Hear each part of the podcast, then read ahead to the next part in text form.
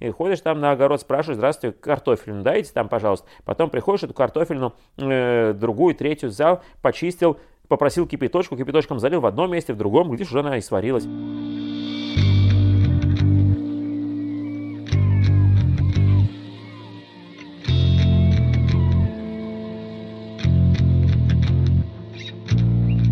Всем привет, на связи станция «Север», меня зовут Евгений Серов, и это подкаст о северных территориях, путешествиях и людях, связанных с ними. А сегодня в гостях Антон Кротов, вольный путешественник. Привет, Антон.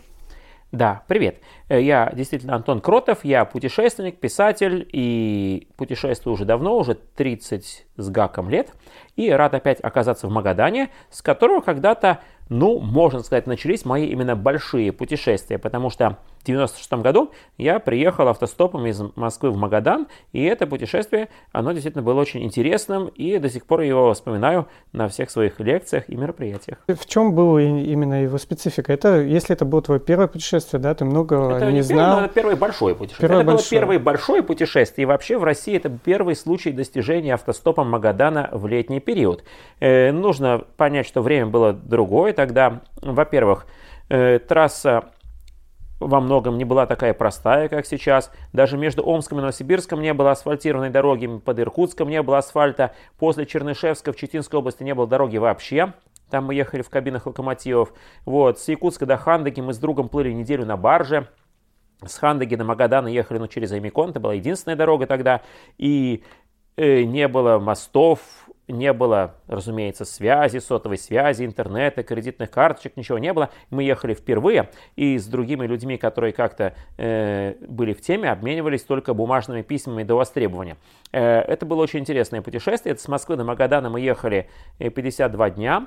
Потом в Магадане уже сели на попутный контейнеровоз Яна и уплыли уже из Магадана порт Ванина. И причем в порт Ванина приехал, у нас был 10 копеек на двоих, 10 копеек, и мы с 10 копейками ехали уже потом обратно в Москву, что окончательно м- утвердило меня и всех моих читателей, потом, кто читал мою книгу, возможности э- самостоятельных дальних и недорогих путешествий. Ты э, говоришь про книгу, я ее читал, и она действительно очень интересная и захватывающая, особенно в плане вот мне как жителю Магаданской области было интересно почитать, это, это 96 год, интересно было почитать о том, как люди ну, жили, может быть, здесь, да, и добирались. Жили, да, добирались. жили путешествовали, э, перемещались, да, 26 лет назад.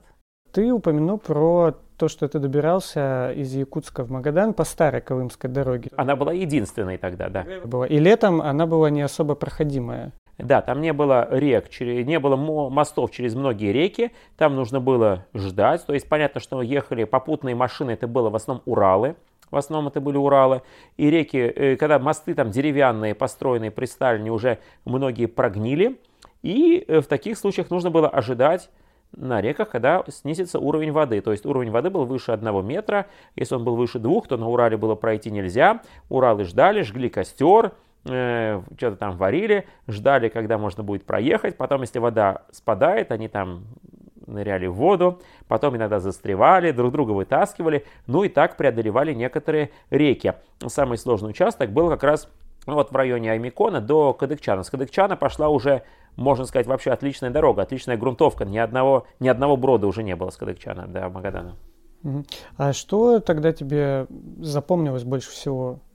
Вообще, это самое интересное, как раз многочисленные люди хорошие, которые нам попадались повсюду. Ну, конечно, были и пьяницы, и всякие э, деклассированные элементы, но в основном понятно, что э, хорошие люди населяют нашу страну, которые всяко и рады были меня видеть многие и помогали путешественнику, ну как и сейчас происходит. Э, то есть э, даже в такие сложные 90-е годы люди остались людьми, никаких не было существенных проблем при передвижении, только задержки по времени. Было все гораздо медленнее. Две недели с Якутска до Магадана это медленно же. Сейчас как бы очень много информации да, о том, как вот путешествовать, там, твои книги, группы ВКонтакте, э, видео там в Ютубе. А вот в то время, в 96 год, как ты вообще пришел к этому пониманию о том, что вот возьму и поеду с там 10 рублями. Там, ну, сначала надо было э, начать путешествовать. Я же до этого 5 лет путешествовал по э, западной половине России,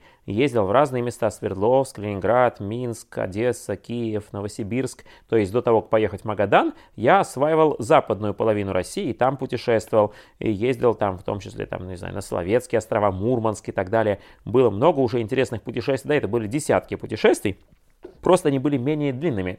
Не Магаданская поездка вся заняла 76 дней, а предыдущие поездки все были у меня гораздо меньше. Но я уже на опыте понимал, как путешествовать, как ездить автостопом, на попутных машинах, локомотивах. Все это представлял уже из других поездок. И сейчас вот э, в поездке в Магадан еще лучше все это проверил. Потом книгу написал «Вперед к Магадану», и потом она даже много раз переиздавала. Сейчас она входит в книгу «Автостопом по России». Тоже почитайте, посмотрите, как путешествовали люди в древности. Э, в чем, в чем разница Сейчас э, разница, ну, очень просто. Сейчас, например, человек, чтобы что-нибудь узнать, он э, протирает, достает из кармана небольшой прямоугольный телефон, его протирает и находит там, скорее всего, какую-то информацию. Например, о состоянии Колымской трассы, например, о состоянии дорог, мостов и так далее. Тогда же человек и действовал по-другому. Человек шел в библиотеку Московского турклуба на Таганке, смотрел отчеты туристов 60-х годов, рукописные, 60-х, 70-х, в 90-х уже мало было отчетов, вот, и смотрел, э, что писали там проходившие трассу Фиела автотуристы, которые проезжали там лет 20 тому назад, и получал информацию не очень свежую, но какую-то информацию получал. Требовалось для получения информации больше времени, и она была с большей задержкой. Или, например, когда наш друг э, ехал в Владивосток перед нами, мы в Магадан ехали, он в Владивосток, и он проехал в Читинской области за а, э, уже до самой Магочи, Чернышевск, Магоча, он проехал, и добравшись до Магочи, он написал нам письмо, бумажное письмо, которое было отправлено до востребования, по-моему, в Читу. И мы заранее договорились, что мы в Читу, в Чите придем на главпочтамт и на фамилию Кротов Антон Викторович посмотрим, какие письма есть до востребования. И вот нам пришло там письмо от Андрея Пожидаева, что он прорвался до Могочи, включая моторную лодку до Горбица, то есть ну, какие там, какая обстановка на трассе была,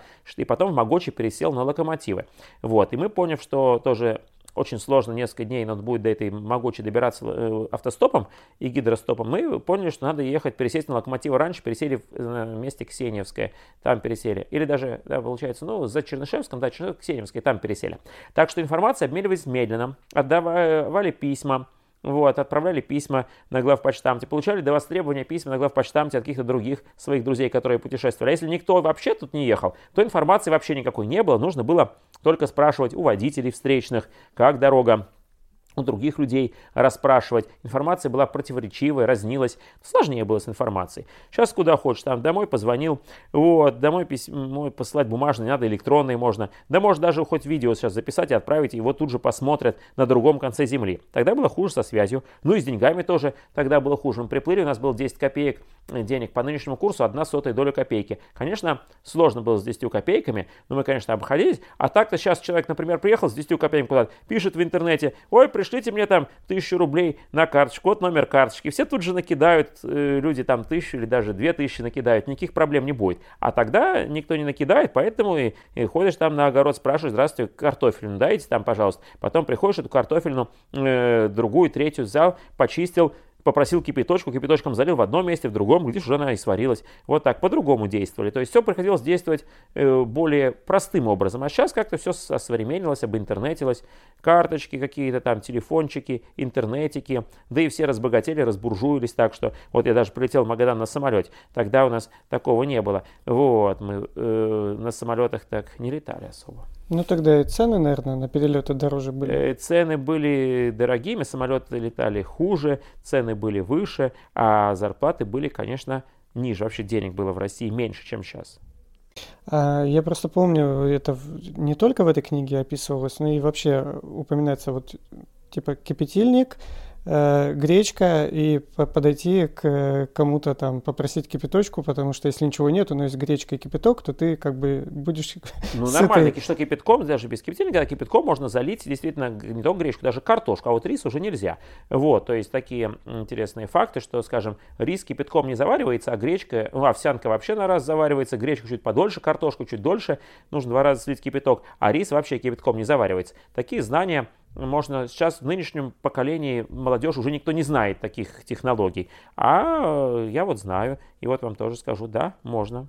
из этой же истории это ваши таблицы, да, которые в книгах, ну не только ты, а там вот э, другие писатели, кто в вашем сообществе, да, э, вы делали какие-то таблицы, как, как там ходят электрички, как, э, сколько время ожидания там э, машины на, на какой-то трассе. Не, ну тут все не надо смешивать. То есть таблица электричек была книга «Все электрички России», которая выпускалась с 96 -го года. Там «Все электрички России» выпускалась с 96 по 2004 год, где были все расписания электричек, да, которые мы собирали, эти расписания электричек во всех станциях, переписывали, потом дома забивали в компьютер, и я их верстал и делал уже книгу «Все электрички России». Потом этой книжкой я уже перестал заниматься, стал заниматься мой друг розовый слон такой Илья Сайтанов. Потом стал заниматься товарищ Фетисов, такой по фамилии Фетисов, стал заниматься этой книжкой «Все электрички России». А потом он ушел работать в Яндексе, э, создал сайт Яндекс Электрички. И теперь, значит, это уже электрички есть в официальном виде в интернете. А тогда они вручную собирались. Мне друзья прислали в письмах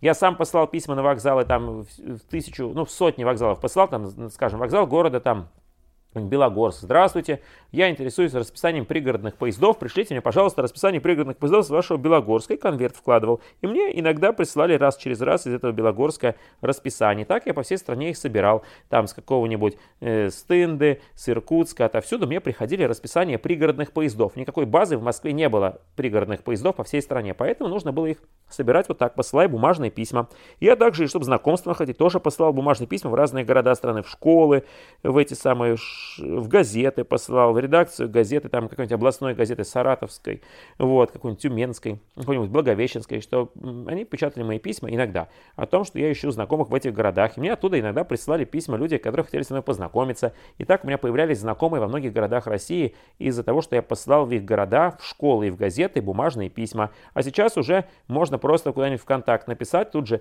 и у тебя уже кто-нибудь появится. Такое тоже может быть.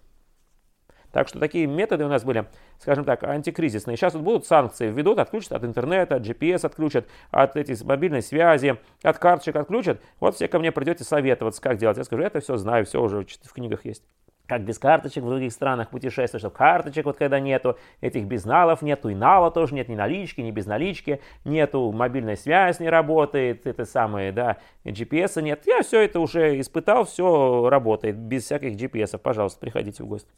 Ну, понятно, что у тебя и так, в принципе, довольно ограниченное посредством э, да, перемещения, то есть э, ты не, как, не буржуствуешь, как ты говоришь, а, и э, экономно где-то везде перемещаешься. Ну вот, да, допустим, у тебя нет денег, и ты хочешь поехать в другую страну. Твои, твои советы для человека. Такого который... человека, такой человек очень странный. Почему он хочет в другую страну поехать, если у него нет денег? Это странно. То есть обычно у человека все-таки деньги есть. Если нет, значит он где-то их пропил. Потому что человек как-то имеет э, деньги, на которые он, не знаю, на которых он, э, на тот аппарат, на котором он слушает данные аудиосообщения. Поэтому если он слушает через телефон, продай телефон, у тебя будут деньги.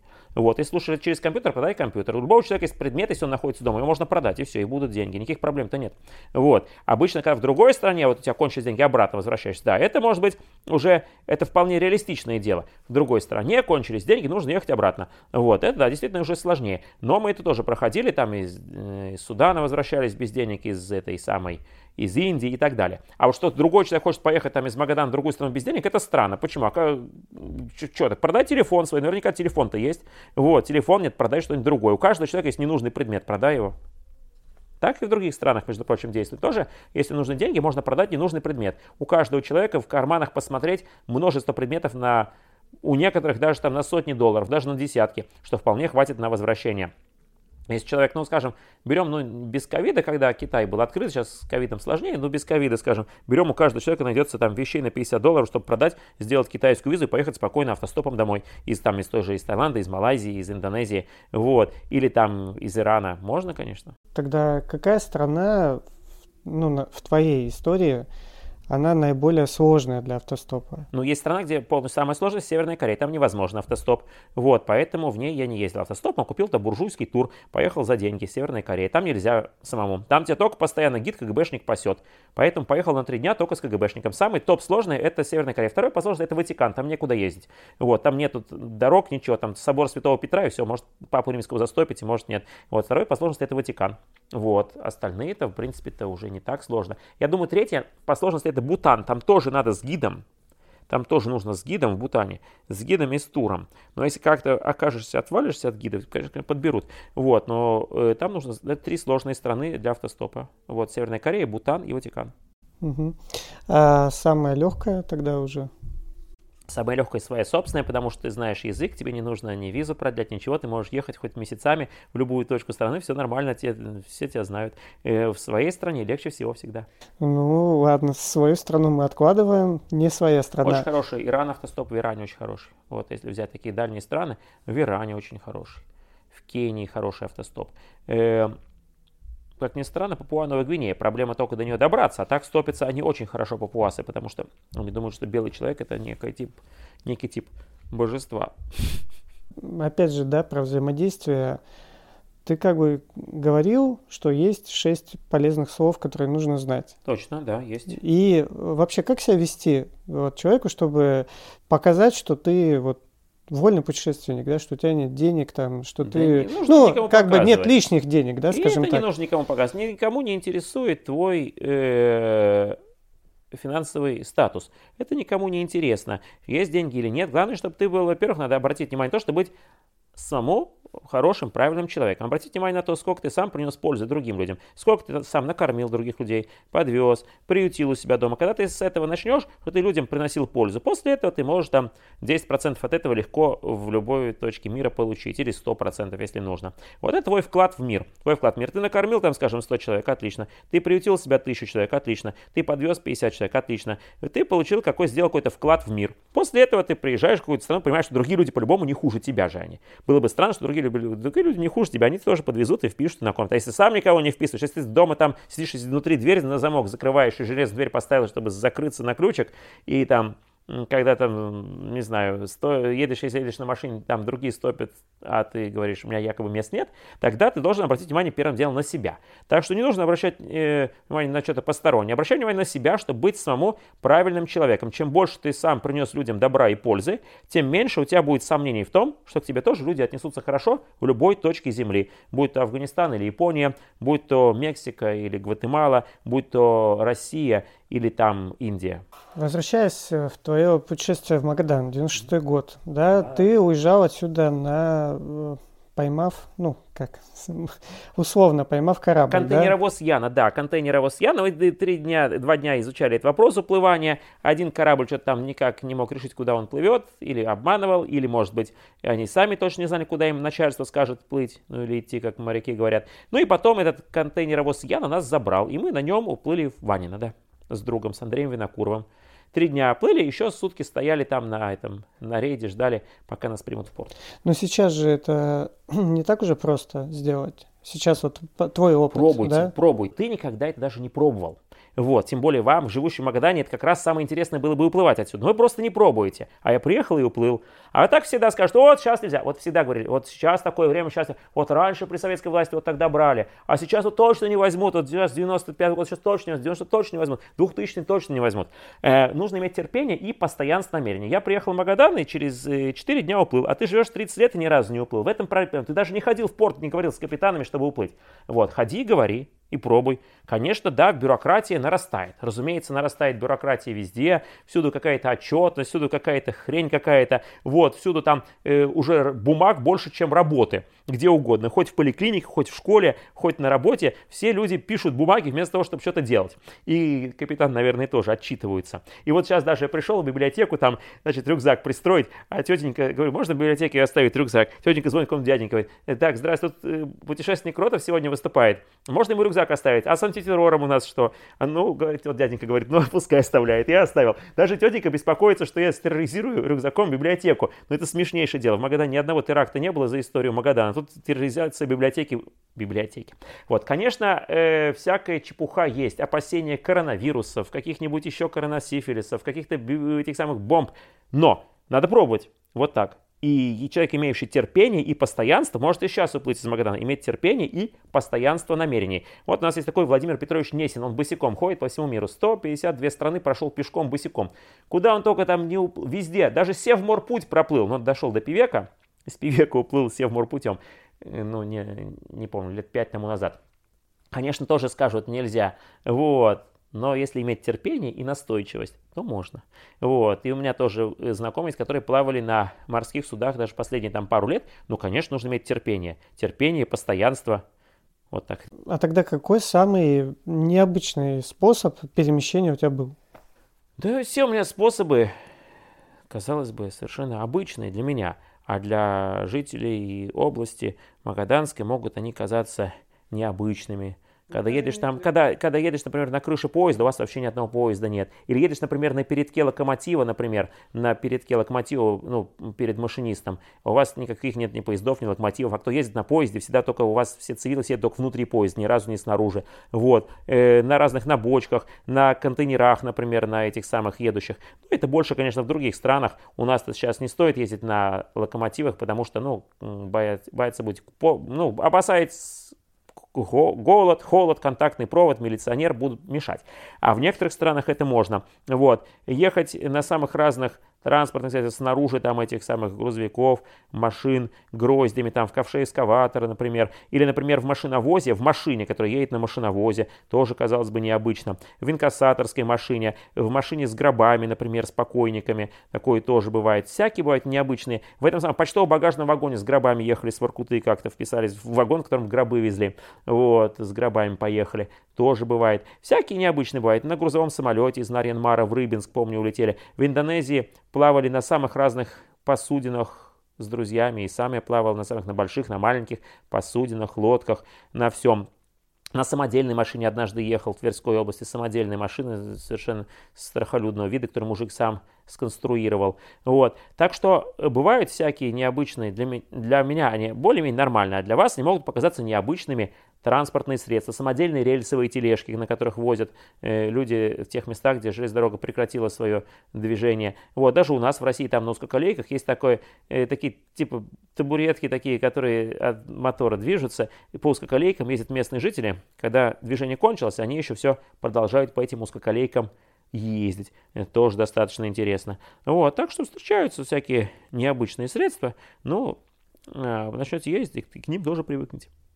Сейчас ты вернулся последнее, да, перед Россией, это было путешествие в, в Турция и Египет, да, Турция и Египет. Ага. И ты как раз попал по поводу на отключение карточек, прекращение самолетов, да? Ну, я все-таки успел улетучиться из Египта, потому что, ну, повезли с каким-то кругом, но, в общем, самолеты, да, э, как раз подпортились. Действительно, я был в Египте 24 э, февраля, а улетал я оттуда 5 или 6 марта, и уже возникли недостатки с этими самолетами рейсами, их стало меньше, они стали летать хуже, э, в объезд какой-то, да, действительно такое было. Угу. А, и вопрос у меня был, ну, даже не совсем о вот этих проблемах. Ты там говорил про Египет, что есть Египет, который туристический, да, куда как нормальный. бы пускают людей, а есть нормальный. Вот э, про нормальный расскажи. Ну, я в, в целом э, суть Египта объясню тем людям, которые только, может, э, были в Шарм-Шейхе да Хургаде. Египет страна большая, миллион квадратных километров, но там только есть небольшие туристические резервации, выделены для того, чтобы там доить туристов на бабло. Шарм-Шейх огороженный огромным забором, пятиметровым забором, и Хургада без забора. И вот э, полагается, что туристы должны пастись там, в Шарме, по десятикратной цене все покупать, или в Хургате, где все по двойной цене, или в некоторых других отельных городках, или же ездить смотреть разных сфинксов, фараонов, развалины всякие, статуи. В общем, есть такие места, которые предназначены для туристов, и там же находятся люди, которые их доят, специально предназначенные люди, которые содержат гостиницы, это разные гиды, помогайки, предлагатели папирусов, верблюдов и так далее. 99% э, туристов и даже больше всегда не выходят с этих резерваций. Максимум их могут отвезти с туром, с гидом из Шарма в Каир смотреть египетский музей и пирамиды и обратно за один день бегом. Э, при этом есть, конечно, Египет настоящий, занимающий остальные 99% э, территории страны, в котором есть и нормальные египтяне, не паразитические, не продающие папирусы. Э, есть и нормальные цены дешевые на еду, на транспорт, все. Э, откуда будут стараться вас милиционеры извлекать? Поскольку будут стараться, чтобы вы не сели на маршрутку, по местной цене, чтобы вы не поехали на поезде для местных. Будут всячески менты от этого вас как-то удалять. Но если вы как-то чуть проявите активность, вот, можете попасть в настоящий Египет, который за занавесом.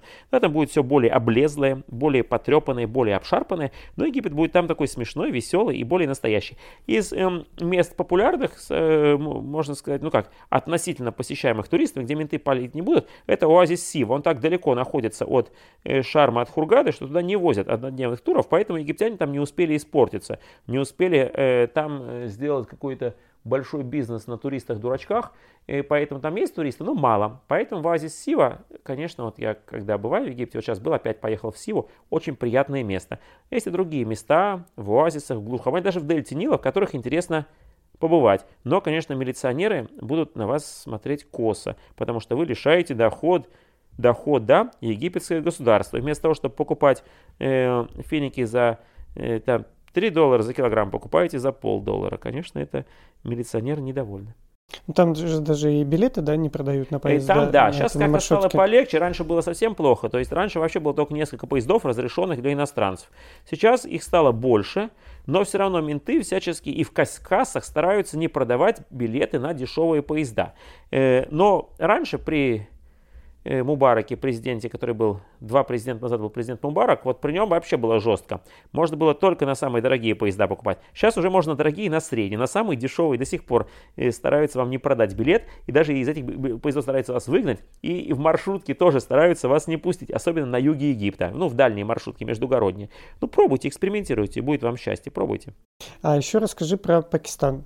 А Пакистан очень веселый. Почему Пакистан. тебе так понравился? А люди там хорошие. Люди хорошие, гостеприимные, хорошие, добрые, щедрые, веселые. Вот. Такие. Э, классные люди в Пакистане. И люди хорошие, и горы высокие, и еда вкусная и цены низкие. И плюс еще начали всем желающим выдавать визу за 35 долларов. Стали выдавать визу. Это значит хорошо, потому что был период, когда не выдавали визу в Пакистан или давали ее только за 120 долларов, да еще и с приглашением. А сейчас 35 долларов без приглашения, и вы там наслаждаетесь жизнью. Пакистан очень хороший, веселый, но не такой глянцевый. Это вам не Флоренция, не Рим, не Италия. Э, это Пакистан. Понятно, то есть вот эти страны, они мусульманские обе, да? Э, Египет и Пакистан, да, только в Пакистане настоящие мусульмане, а в Египте много показушных, а в Пакистане больше настоящих, а в Египте показухи много. Ну? Россиянам в шортах, в шортах не ходить, ни в Египте, ни в Пакистане. Э, в шортах только в Шарм-Шейхе, в Хургаду ездят, где толсто пузы наши соотечественники ходят и за доллары все покупают. Так в нормальном Египте, в нормальном Пакистане не ходим в шортах, э, без майки тоже не ходим, алкоголь не покупаем, не продаем, с собой не таскаем, нет там бухла. Вот, женщины с голыми руками своими, пузы пузами, тоже, чтобы не светились. А лучше всего и волосы тоже покрыть, чтобы волосы были покрыты у женщины, особенно в Пакистане, чтобы совсем таким развратом не развратить страну. Вот, так что одевайтесь скромно, а алкогольных жидкостях забудьте, лучше вообще забудьте, в крайнем случае хотя бы забудьте на э, время путешествия, э, и будет вам счастье. И выучите местные цифры, и не суйте всем свой русский язык. Русский язык не будут знать ни в обычном Египте, ни в обычном Пакистане. Как и английский тоже. Э, некоторые люди думают, что все должны с ним по-русски общаться. По-русски только в резервациях, где за деньги, за дорого. А где дешево, там местный язык. Учите арабский. Цифры на урду для Пакистана, на арабском цифры для а, Египта. Ну и простые слова выучите для Египта, чтобы какое-то отношение к вам было хоть нормальное, а не как э, белой обезьяне. Угу. Ну понятно, но ты же не, каждый, не в каждой стране учишь. Языки многие совпадают в разных странах. Например, арабский язык, он в 25 странах. Арабский язык вам поможет в Египте, в Судане, в Тунисе, в Марокко, Мавритании, э, в Сирии, в Иордании, в Саудии, в Эмиратах. Во многих странах вам поможет арабский язык. И даже там, где два языка, арабский и английский, типа Эмираты, по-арабски будет все дешевле, чем по-английски а, или где арабский и французский, как в Марокко, конечно, по-арабски будет дешевле, чем э, на французском. Так что арабский на сразу на 20 стран. Вот. Если вы учите в Кении суахили, хотя бы простые слова, несколько, то это будет вам и на Кению, вам пригодится, и на Уганду, и на Танзанию. Где-нибудь еще вам рядышком тоже пригодится суахили, а выучить надо не так уж и много слов. Вот представьте себе, что вам, э, у вас расходы снизятся вдвое, если вы знаете хоть какие-то слова на суахили, цифры, вот, шиллинги куми, э, шиллинги нгапи сколько стоит, там какие-то шиллинги куми, хамсини, ашрини, 50, 25, вот. Тафатхали, Наум Бамсаада, Кусафири, подвезите, пожалуйста, путешественника. Простые самые слова выучите, вам это уже вдвое удешевится страна. И Кения, и Танзания, и Уганда, или в арабской. Так что учите. Ну, понятно, что есть, э, если в стране очень много языков, то все их не хочется учить. Или мне, например, лично не нравится какой-нибудь язык, скажем, вьетнамский, я его не учу. Тогда на бумажке записываю, чтобы показывать полезные слова, их показываю. Так тоже можно. Но в Китае это язык ты тоже не, не выучил, выучишь. не учил, лень мне было с китайским языком. Сразу скажу, я поленился учить китайский язык и имел его записанный на бумажке. Все эти слова, там кипяток, мечеть, туалет, у меня нет проблем и так далее. Всякие полезные слова у меня были в картонках в кармане. И также была бумажка с надписью, ну, там, я путешественник из России, здрасте, подвезите меня, пожалуйста, в сторону туда-то. Тоже была такая бумажка. Хорошо, китайцы люди грамотные в основном. Так что э, в Китае так, действовал с помощью этих вот бумажек. А так, конечно, хорошо бы китайский тоже научить, но просто они сами же, китайцы, его такой сделали, что он в разных провинциях слышится по-разному и очень на слух для меня непонятно. И, и разница мелочь какая-то, а уже другое слово получается. Так что на китайский я не стал замахиваться, у меня есть знакомый, выучивший китайский, я не стал. Ладно, фиг с ним, обойдемся без китайского, так поедем. Ну, в крайнем случае, просто садишься в машину и говоришь, ну, мужик по-русски, поехали, мужик, поехали. Он что-то сю-сю, ху-ху-ху, поехали, мужик, поехали, поехали, поехали, поехали. Он что не знает, ху-ху-ху, не знает, что делать, ну, закрывает, закрываешь дверь и едешь. А потом уже начинаешь там доставать карту и выяснять, куда же, собственно, он едет. Вот, так что и так бывает. Самое опасное, что у тебя было в путешествиях? Да ничего супер опасного не было. Все мечтают, чтобы что-нибудь было опасно, чтобы там медведь какой-нибудь там э, погнался, ногу откусил, и чтобы, не знаю, бандиты с ножами там зарезали. Все хотят, журналисты, чтобы такой что-нибудь, какой-нибудь случай рассказать, какой-нибудь страшный, еле там от смерти избежал, там разъяренный тигр бежит навстречу, там какой-нибудь бандит с калашом. Нет. Вот, путешествие э, достаточно безопасное занятие, как и обычная домашняя жизнь. И опасности бывают очень редко. И в основном все только от нашей собственной глупости бывает опасность. То какой-нибудь по тонкому льду какому-нибудь тающему там переходишь лед, как у нас было в 90 году в мае, там э, переходили обь перед ледоходом. Не очень ну, да, достаточно опасно, но мы не, неаккуратно поступили, переходили, ну, и, ну, перешли. Вот, э, бывают еще какие-нибудь неприятности, ну, аварии автомобильные изредка бывают. Но так, чтобы часто какие-то опасности, я стараюсь их избегать. А в лодочке перевернулись тоже по глупости. Поехали на Папуа с человеком на маленький остров, с большого на маленький. На лодке перевернулись. Ну, паспорт промок, мобильник промок, пришлось выбрасывать. Вот, значит, мобильник выбрасывать, а паспорт просушил. А так вообще таких серьезных опасностей со мной таких смертельных не было. Потому что, во-первых, человек я очень осторожный, а во-вторых, ну и как-то Всевышний за мной приглядывает, чтобы, э, видимо, для чего-то, может быть, ему буду нужен в будущем, кто его знает. Ну вот осторожность. Э, что, что ты в это вкладываешь? О, осторожность, во всем осторожность. Не спрыгивать с большой высоты, не э, выбегать ночью перед машиной, когда она быстро мчится, э, не общаться с пьяницами, не употреблять водку и наркотические вещества, не самому не воровать и не грабить, не э, нарушать э, законов явных каких-нибудь местной страны. Э, такая вот осторожность, э, иметь визу страны этой, не пролезать без визы и так далее. Много всего входит в осторожность. Вот так. И заранее не опаздывать, приходить заранее, если назначил встречу какой-то или к поезду, или э, к автобусу, или к человеку встречаешься, приходить заранее, не опаздывать. Много есть вещей входит в понятие осторожности. Много. Заранее думать на 2-3 шага, что может произойти, и заранее от этого э, предохраняться. А есть у тебя какой-нибудь план, который ты хотел бы осуществить, путешествие там, в какую-то страну, которая вот э, тебе еще не поддалась? Ну, есть план, ну, знаешь, просто, во-первых, некоторые вещи сместились из-за макаронавируса.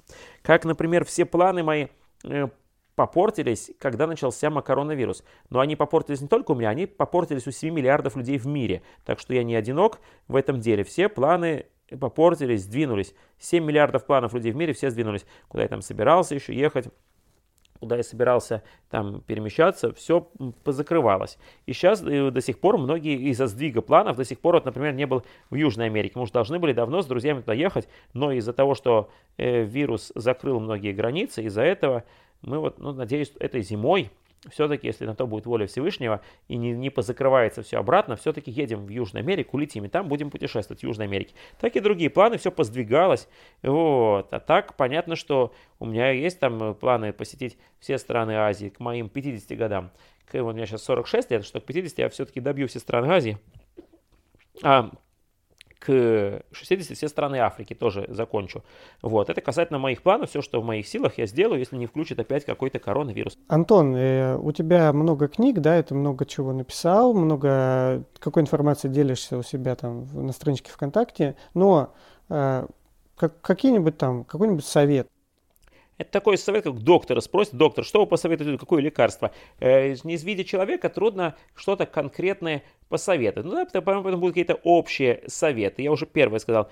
Э, приносите людям пользу непосредственно. Чем больше вы приносите людям пользу, даже неизвестным вам людям, тем вам лучше потом жить и путешествовать, первое. Второе, помните, что нет нигде плохих стран, нет плохих народов, как бы вам ни свистели средства массовой дезинформации. Поймите, что и русские, и украинцы, американцы, и китайцы, папуасы, и таджики, узбеки, и москвичи, все это единое человечество, и другие народы ничем не хуже, чем мы сами. Это второе. Вот. Третье, если вдруг хочется путешествовать, не откладывайте, не тяните резину. Вот в этом году и начинаете путешествовать. Э, прочитайте мою книгу «Практика вольных путешествий». Она есть везде в открытом доступе. Если не нашли ВКонтакте, мне напишите, вам пришлю бесплатно. Практика вольных путешествий в электронном виде. Ну, бумажном тоже она есть, в библиотеке я оставил. Прочитайте. Э, начните с небольших путешествий. Э, съездите, например, автостопом в тот же самый Якутск, например, или Ленск, или там на Байкал, например. У нас есть э, такое мероприятие «Лесной трезвый сход». И под Москвой есть понятно, что мало кто из Магадана попрется за 10 тысяч километров ради лесного трезвого схода, ради фестиваля на природе. Ну ладно, вы можете совместить посещение Центральной России с посещением лесного трезвого схода в июне и в сентябре. И на Байкале будет в августе у нас тоже лесной трезвый сход, чтобы пообщаться с другими путешественниками.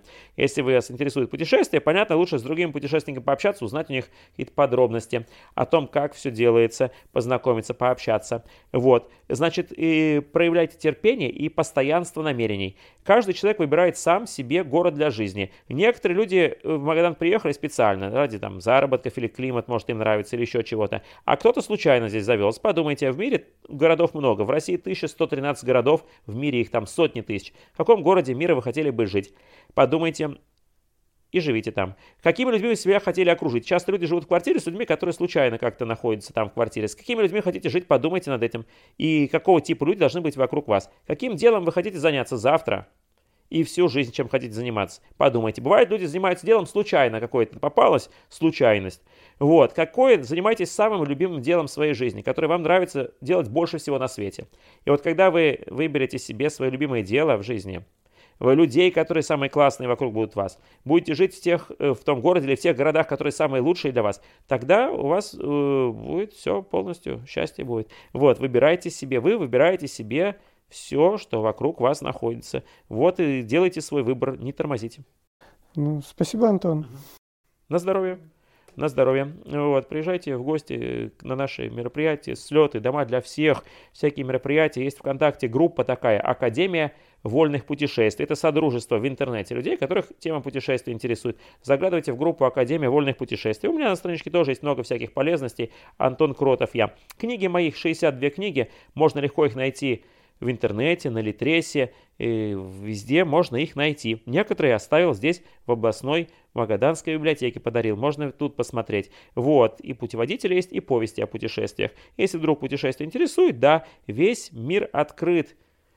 Начинайте и продолжайте, и пусть будет вам счастье.